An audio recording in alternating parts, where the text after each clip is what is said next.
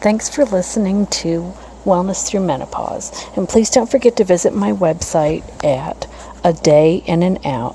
That's A D A Y I N A N D O U T.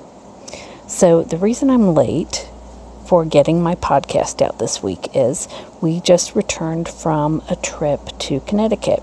Now, my husband is an identical twin, and we went and visited him and his family. And of course, I started talking to my sister in law about menopause, and we're about the same age, and she said she's never had a hot flash. You heard me right. She has never had a hot flash. She knew she had gone through menopause when her period stopped. I think she said about a year ago. Like, oh my gosh, you're kidding. I woke up one day when we were there and I'm sitting at the breakfast table, and all of a sudden, I just start dripping sweat. My face, my hair, my arms, my hands are sweaty. So I'm grabbing paper towel, and she's like, You're having one right now, aren't you? I'm like, Yeah. She says, oh, I'm cold. And, you know, I wanted to hit her at that point, but no, just kidding. I was like, wow, how how amazing.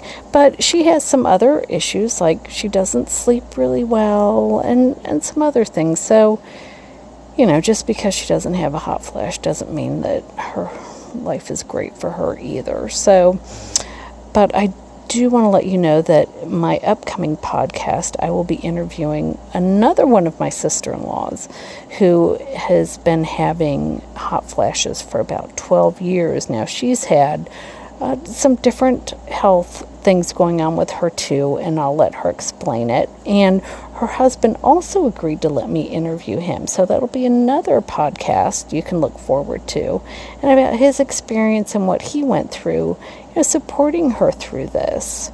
And I'm sure it's it's difficult for everybody. It, it can be, but I'm sure for husbands too. You know, there's a totally different perspective and how they feel about it and what they see and all those things. So, but let me go back to my trip to Connecticut. So, one of the things I recommend, and we'll talk about this some more on the podcast, is I would highly recommend that you exercise while you're on vacation.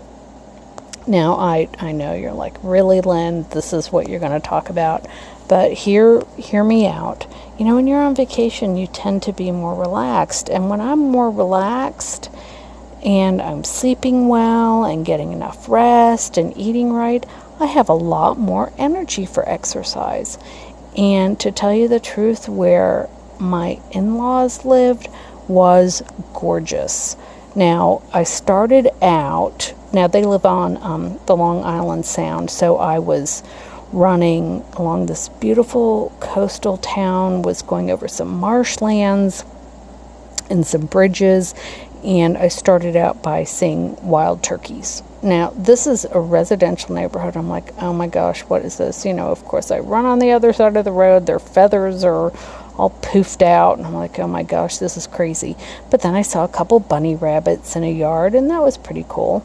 And then I was going over a bridge and I saw two white swans. And I thought, wow, it doesn't get better than this. And then what did I see? Another swan and two of its babies. And I just thought that was amazing. And to think I wouldn't have seen them if I hadn't hadn't decided to go for a run that morning. And it was early, and I had on one of my earbuds, um, you know, so I could hear things, and not much traffic was out. And about halfway through, so I always run on the left side of the road. That's what I was taught, um, so you can see what's coming towards you. But the water, the shoreline was on the right side, and there was a path over there. And you know, it was amazing to me. It's like I was so conditioned to run on the left side. It's like, why am I not right up against the water? And then at some point I thought, why am I, why do I have this earbud in my ear listening to music when I could be listening to the ocean and the seagulls?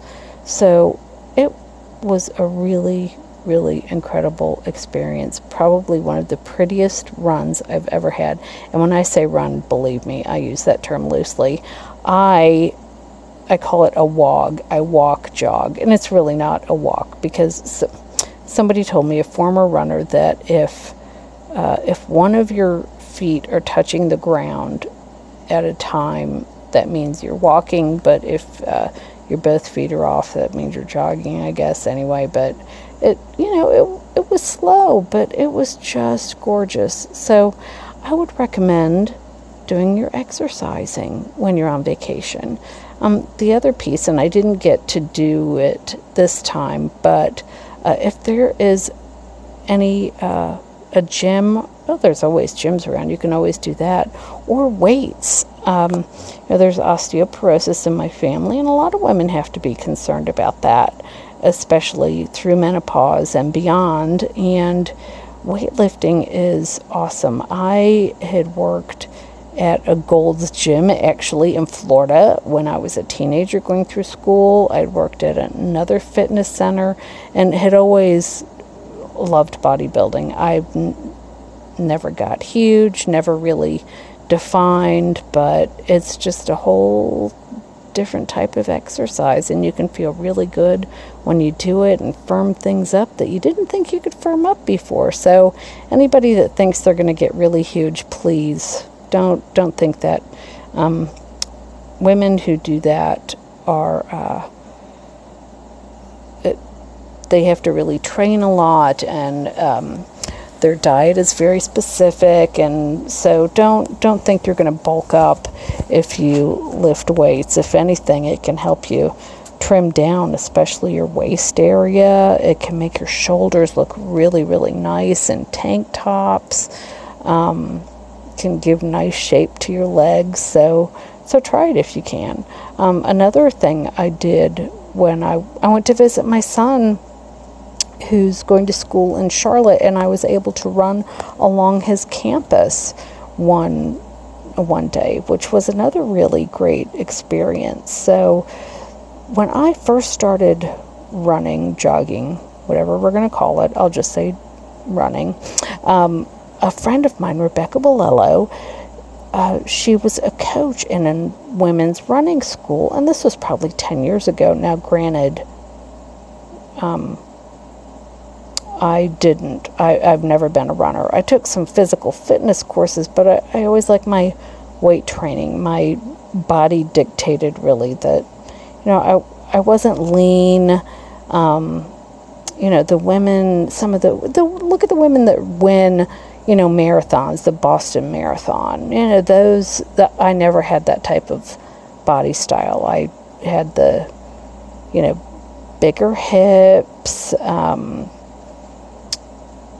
was in proportion, but granted, you know, things jiggled more than they stayed in place when I would run. So Rebecca's like, oh, do this running school. They put you in the same group. You know, you run a mile like a test, not a test, but just to see how fast you can do it. And whatever that is, like I think the first time I did it, it was a 12 minute mile. They put me in a group with other women, and we would meet once a week for like 10 weeks, and we would run. We'd have coaches. Um, uh, I'd had problems with my shoes once, and they said, Oh, try this, go to this store, this will help. And it was awesome. And then at the end, we did a, an, a women's only 5K, and it benefited women who couldn't pay for mammograms. So it was a great way to come together as women. I was scared to death. I thought I was going to look silly. I wasn't going to make it. I was going to run out of breath. But guess what? Every other woman there is in the same boat. Now, there were some women who, I mean, they took off. They did this for a social thing, maybe improve their time, but there were a lot of women who, you know, it was run one minute, walk two minutes. You know, it, it started out that way. So if you have the opportunity to join one of those groups or you can find a coach, it's really a you come together with other people, other women, and it can be, you can, um, you know, encourage each other to exercise.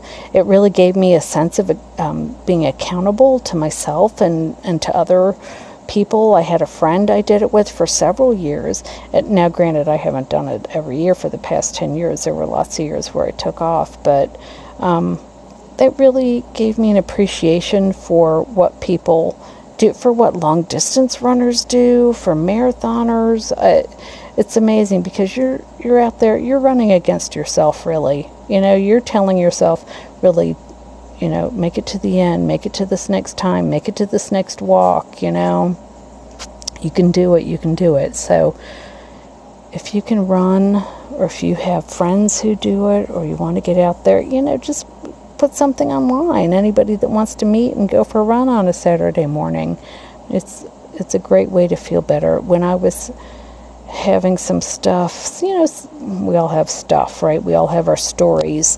Um, but when there was some added stress in my world, I just I was very adamant about running, and it really, really helped take the edge off. And I felt better when I did it. I wouldn't look in the mirror in the morning and call myself names and, oh, you can't lose weight, da da da da da. It's like, even if I was a certain weight, I could look in the mirror and say, hmm, this is okay. You're okay. You're going to get through this day, and everything is going to be all right because I got that half hour in or that hour in or whatever it took for me to get, you know, put those running shoes on and get out that door. And now it's like a habit. But, um, you know, in the beginning, I really had to psych myself out to get out there and do it. But once I got into it, it's it was pretty amazing. And granted, I don't love it.